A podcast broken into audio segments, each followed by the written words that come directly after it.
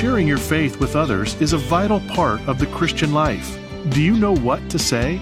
And just as important, do you know how to say it? Today on Turning Point, Dr. David Jeremiah offers advice from the Apostle Paul, who understood the value of engaging others with joy, charm, and wit.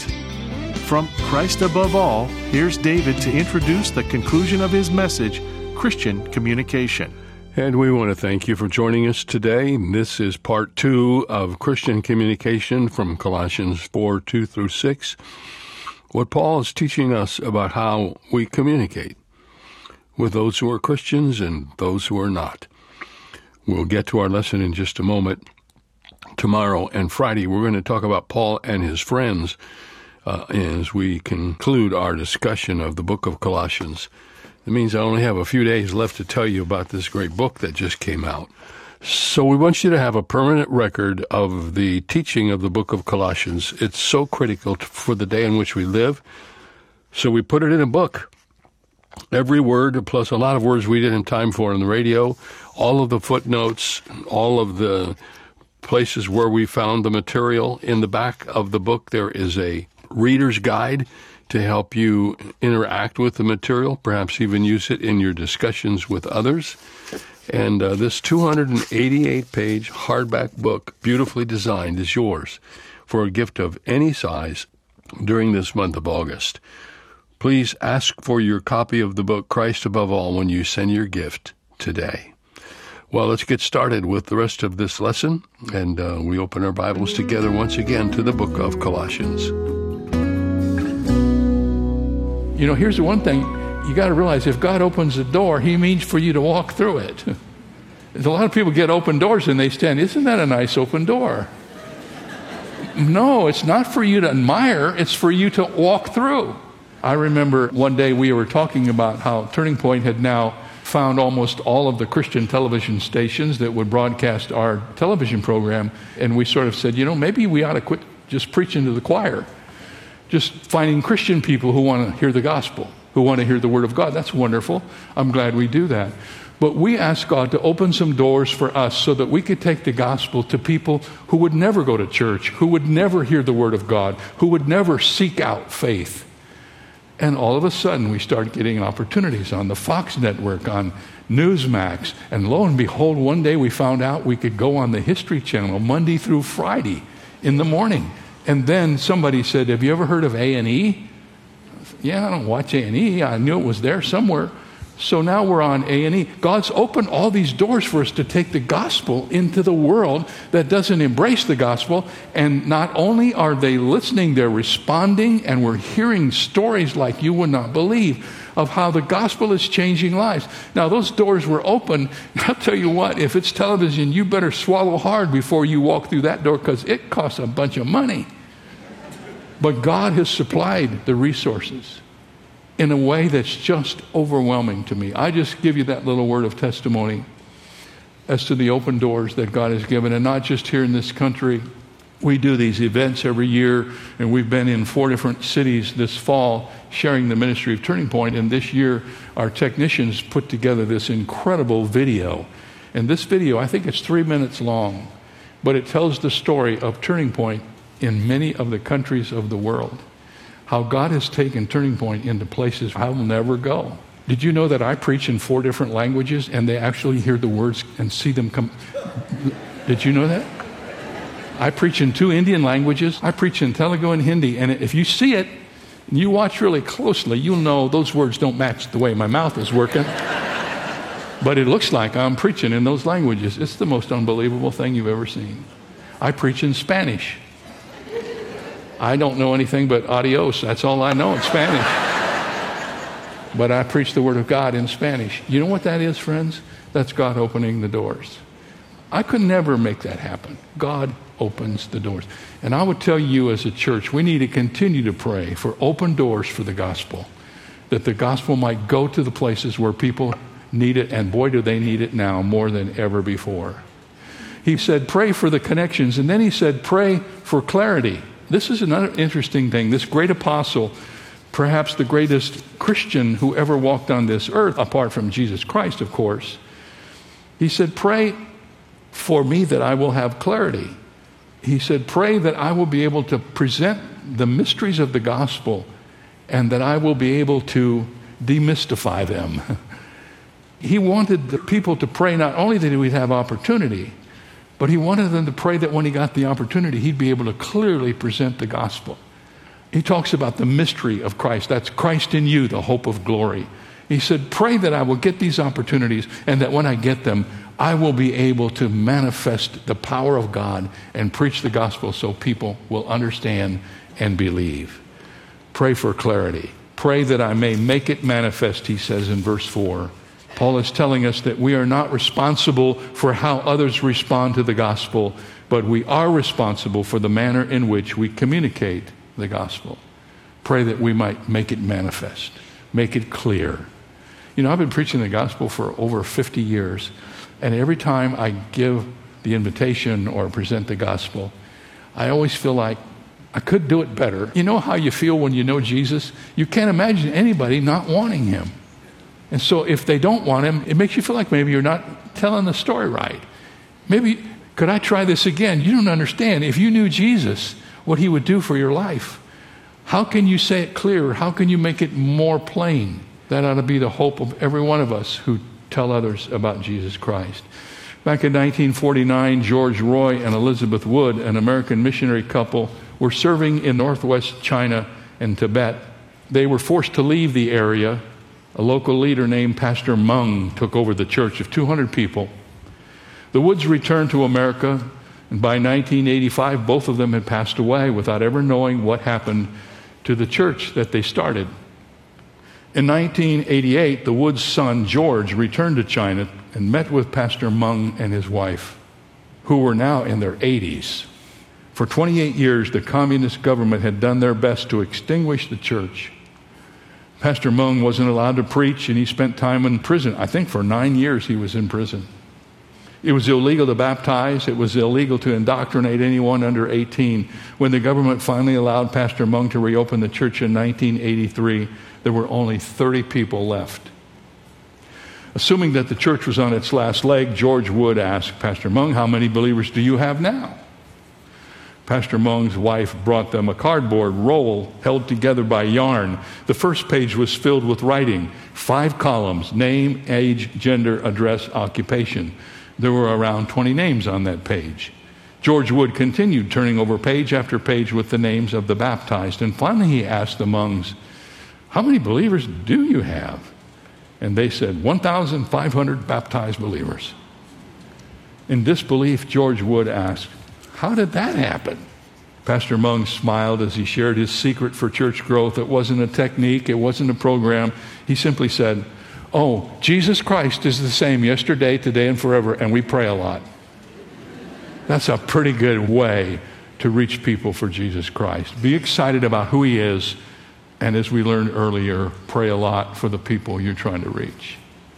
I remember earlier on as a pastor here, we had a little program where we handed out cards to everybody, and there were five lines on the cards, and we said, write down the names of five people that you know, maybe they're in your family or people that you're close to that you know don't know the Lord Jesus Christ. Write their names down and start praying for them every day.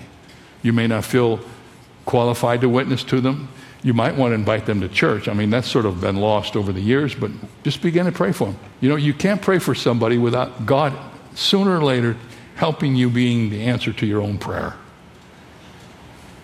And we did that, and we saw people come to Christ off our list. Not a bad thing to do. It doesn't have to be a church program. You can do it yourself. Begin to pray for the people you know, that you care about, that you love, and some of you, you it's coming right to the top of your mind right now. You know who these people are. Don't just mourn the fact that they're not Christians. Start praying that they'll become Christians. Pray that God will give you a door of opportunity to speak the gospel to them in a conversational way that won't be offensive necessarily, but will be winsome. By the way, you know, there's a lot of craziness that goes about witnessing. And, and if you start to talk about witnessing to others, people just shrivel up and try to get away from you because they're so intimidated by it. Somebody's told them they got to go to a class and learn a method. You know what witnessing is? All it is is telling people what Jesus has done for you. That's all it is. Anybody can do that. Hey, did you know what the Lord did for me? Do you know how He saved me? Anybody can witness. You don't have to go to school. You don't have to take a class. You don't have to be mentored, although those things may be helpful. A witness is somebody who tells another person what Jesus Christ has done for you. Tell them, see what happens. Okay, how to pray for outsiders. Now, how to live with outsiders. After Paul asked the Colossians to pray for him and to pray for their unsafe friends, he turns his attention to the Colossians' own efforts in verse 5. He says, Walk in wisdom toward those who are outside, redeeming the time. Now, he's going to say it's important that you witness, but it's also important that you live what you believe. those who are outside, that's one of the ways Paul described those who didn't know Jesus Christ. They're outside of the family of God.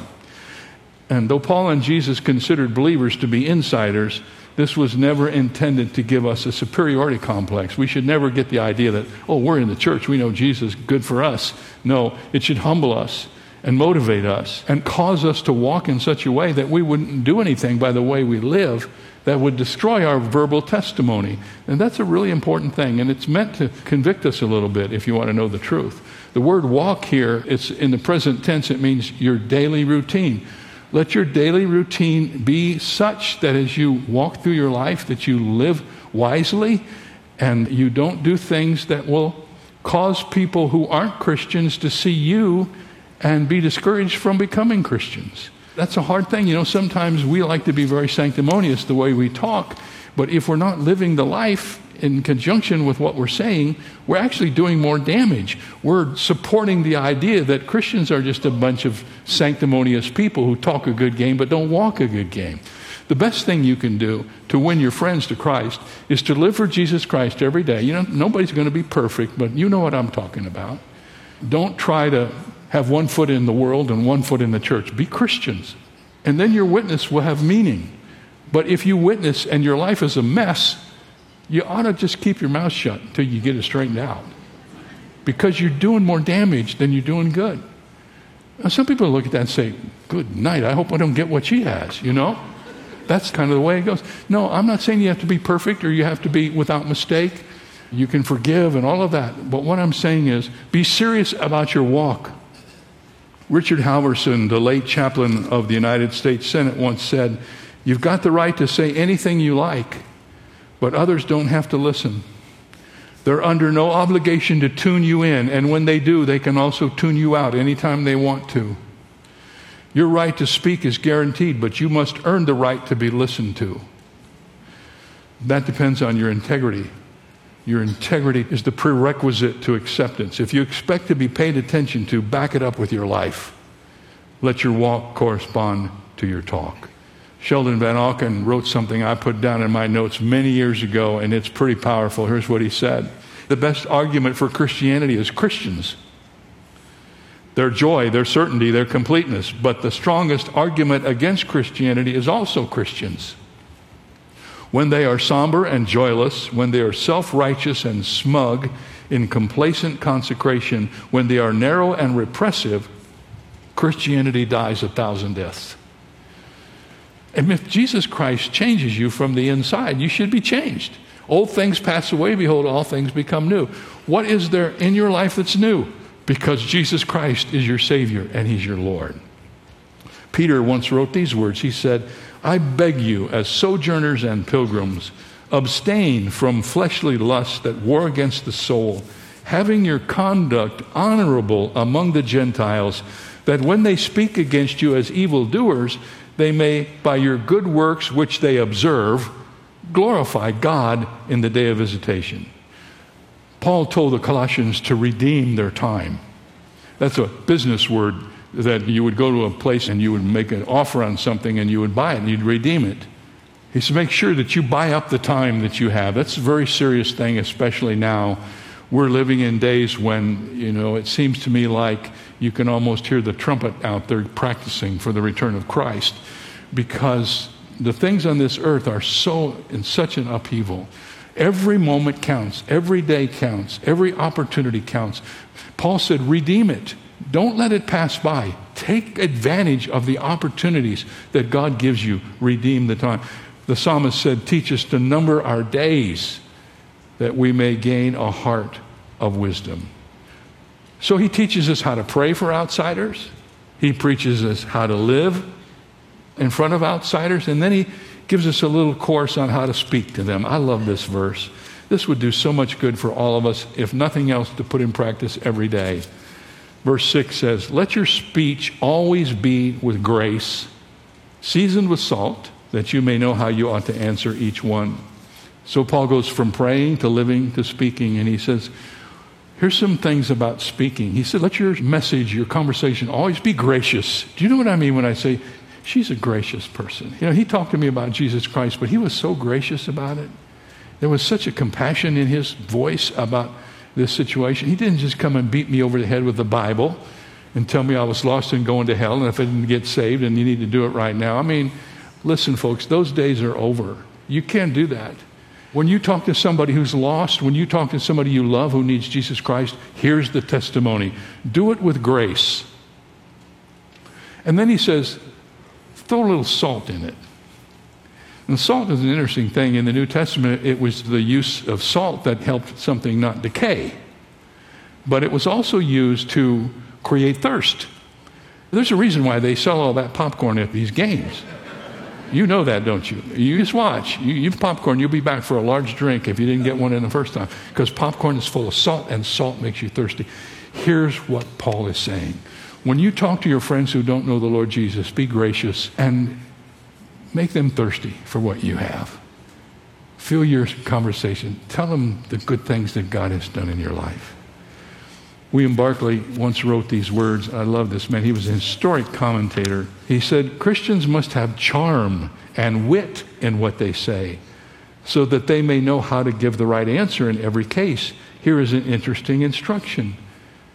It is all too true that Christianity, in the minds of many, is connected with a kind of sanctimonious dullness and an outlook in which laughter is almost a heresy. Christians must commend their message with the charm and the wit that was in Jesus himself. There's too much of the Christianity which depresses people and too little of the Christianity which sparkles with life.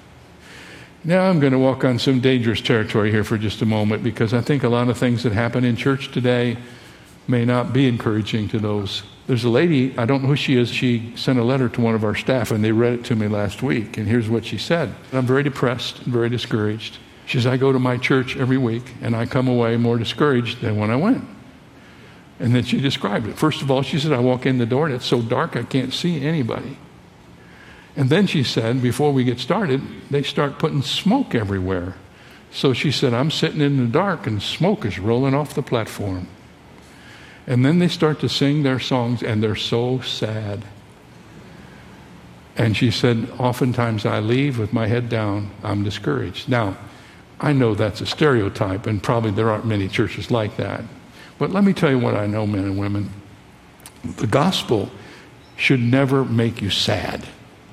The gospel should make you glad. And if you study the book of Acts, gladness is painted over every page in that book. They were filled with joy and they rejoiced and they had gladness. No, the Bible says we're to be filled with this joy. And we don't have to manufacture it. We just have to let the Lord express himself through us. If you know Jesus Christ, so Paul says, This is how you speak. You speak with grace and you salt it a little bit with your wit and your joy and who Jesus Christ is and what he's done for you. So here we've learned how to pray for those who we want to see come to Christ. And we learned that we're supposed to live in a certain way before them. Don't destroy your opportunity by living in a way that's not right. And for every one of you, you know what that means. And then Peter says this, and I love this. He says, Always be prepared to give an answer to everyone who asks you to give the reason for the hope that you have. But do this with gentleness and respect. There it is again. This is so counterintuitive to what often happens in the witnessing experience. Listen to this again. He said, Always be ready. Doesn't say you always have to say, just be ready have your answers, think through what you're going to do, what you're going to say, and always be ready to give an answer to anyone who asks you to give the reason for the hope that you have. And do it with gentleness and do it with respect. Someday, if you live for Jesus Christ, somebody's going to walk up to you and say something like this Why are you the way you are? Because you're so different than everyone else. Why are you the way you are? And you know what the Bible says? You can't say, Would you give me a couple of days to work on that and I'll give you an answer? No, you're to be ready with the answer. You're to be ready to respond, I am the way I am because Jesus Christ has changed my life. If you don't say anything other than that's a pretty good answer. Peter says, Don't walk around petrified that somebody's going to ask you about your faith. Walk around prepared with an answer that you've thought about. This is why I am the way I am, because there was a day in my life when somebody told me about Jesus Christ and he came and forgave my sin and he changed me from the inside out. Hallelujah. Fritz Kreisler was a world famous violinist in the 20th century. He earned a fortune with his concerts and his compositions, but he generously gave most of it away. So when he discovered an exquisite violin on one of his trips, he wasn't able to buy it. Later, having raised enough money to meet the asking price, he returned to the seller, hoping to purchase that beautiful instrument. But to his great dismay, it had already been sold to a collector.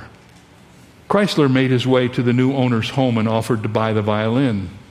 And the collector said, You can't buy this violin, it's my prized possession. And he would not sell it. Keenly disappointed, Kreisler was about to leave when he had an idea. Could I play the instrument once more before it's consigned to silence? Permission was granted, and the great virtuoso filled the room with such heart moving music that the collector's emotion was totally destroyed. I have no right to keep that to myself, he exclaimed. It's yours, Mr. Kreisler. Take it into the world and let people hear it. Ladies and gentlemen, what Christ has done for us is so great, we have no right to keep that to ourselves. We need to take it into the world and let people hear it, let people see it, and always be ready to explain that it's not about us, it's about Him and what He has done for us, He will do for anyone who will put their trust in Him. Let that be our marching orders. Let's ask God this week for an open door. Lord, I am praying that you will give me an open door so that I can tell somebody why I love you so much. Hmm. Amen. Well, tomorrow and Friday, we're going to deal with the last verses of the book of Colossians. Oftentimes, these are kind of like throwaway verses for many people. But these are not throwaway verses because Paul talks about a lot of individuals and the comments that he makes and the instruction that he gives is so worthwhile. So don't forget to be with us uh, as we close out the book of Colossians here at the end of this week. And then next week we'll have a couple of uh, messages that are sort of standalone messages, and uh, we're going to begin a new series in the month of September called My Heart's Desire. It's a series about the importance of worship. And we'll be telling you more about that in the days ahead. I don't want you to forget about the importance of our events this fall. Thursday, October the 6th in Raleigh, North Carolina at the PNC Arena. Thursday, October the 13th in the Orlando, Florida area at the Amway Center. And then Thursday, October the 20th in Greenville, South Carolina at the Bon Secours Wellness Arena. And Friday, November the 11th in Buffalo, New York at the KeyBank Center. And uh, the tickets are free but you got to have them. So you need to order them from davidjeremiah.org slash tour. You will have them for every event. I hope you will come. This is kind of like a regathering of us. We haven't been able to do this for a while because of all the issues we've been facing. So coming together again will be a great and wonderful moment, and I hope you'll take advantage of it. And uh, we'll be there for you. I hope you'll be there for us. And once again, just before we say goodbye, uh, don't forget to get your copy of the book, Christ Above All. When we do these special resources, they last for one month. And when the month is over, the resource goes away. You can't get this book after the end of August for a gift of any size. So be sure and order your copy today, send your gift, and then be sure to say, Send me the book, Christ Above All, and it will be in your arms before you know it. We'll see you next time. This is David Jeremiah.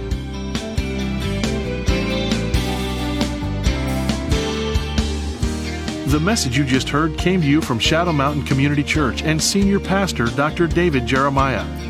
To share how God is using this ministry in your life, write us at Turning Point for God of Canada, P.O. Box 18098, Delta, BC, V4L2M4. Visit our website at davidjeremiah.ca slash radio or call 800 946 4300. Ask for your copy of David's new book, Christ Above All, a verse by verse study in Colossians to help you truly know who Jesus is. It is yours for a gift of any amount. You can also purchase the Jeremiah Study Bible in the English Standard, New International, and New King James versions. Visit davidjeremiah.ca slash radio for details. This is David Michael Jeremiah. Join us tomorrow as we continue the series Christ Above All, here on Turning Point with Dr. David Jeremiah.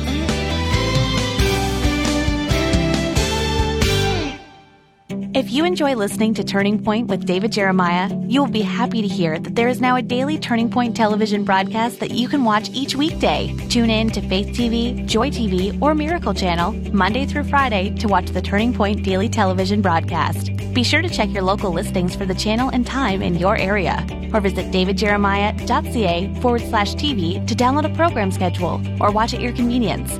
That website again is davidjeremiah.ca forward slash TV. If you want to learn more about the person of Jesus Christ, the book of Colossians offers an unrivaled portrayal of our Savior. And to help you understand this important book in a deeper way, Dr. David Jeremiah has created a verse by verse study called Christ Above All. This helpful book and album are yours when you donate $60 to Turning Point. And with an $80 gift, you'll also receive the written word journal. Learn more at davidjeremiah.ca.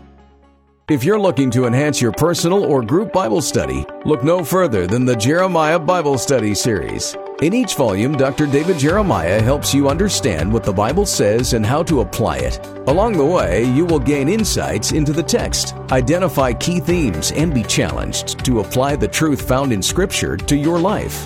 Get your copy today. Learn more at davidjeremiah.ca slash study. That's davidjeremiah.ca slash study.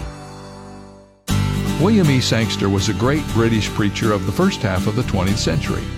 When he visited America, someone asked him what impressed him most. He said, America seemed to have more of everything than any other nation. More cars, more appliances, more of everything. In fact, Sangster said, I've noticed that you also have more books on how to be happy than anybody else. What was he saying? Well, the same thing the Bible says that happiness is not to be found in the abundance of our possessions or even our books about happiness. We only need one book to discover true happiness.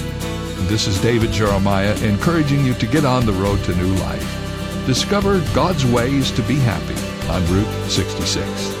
Route 66, driving the word home. Log on to Route66Life.com and get your roadmap for life. Route 66. Start your journey home today.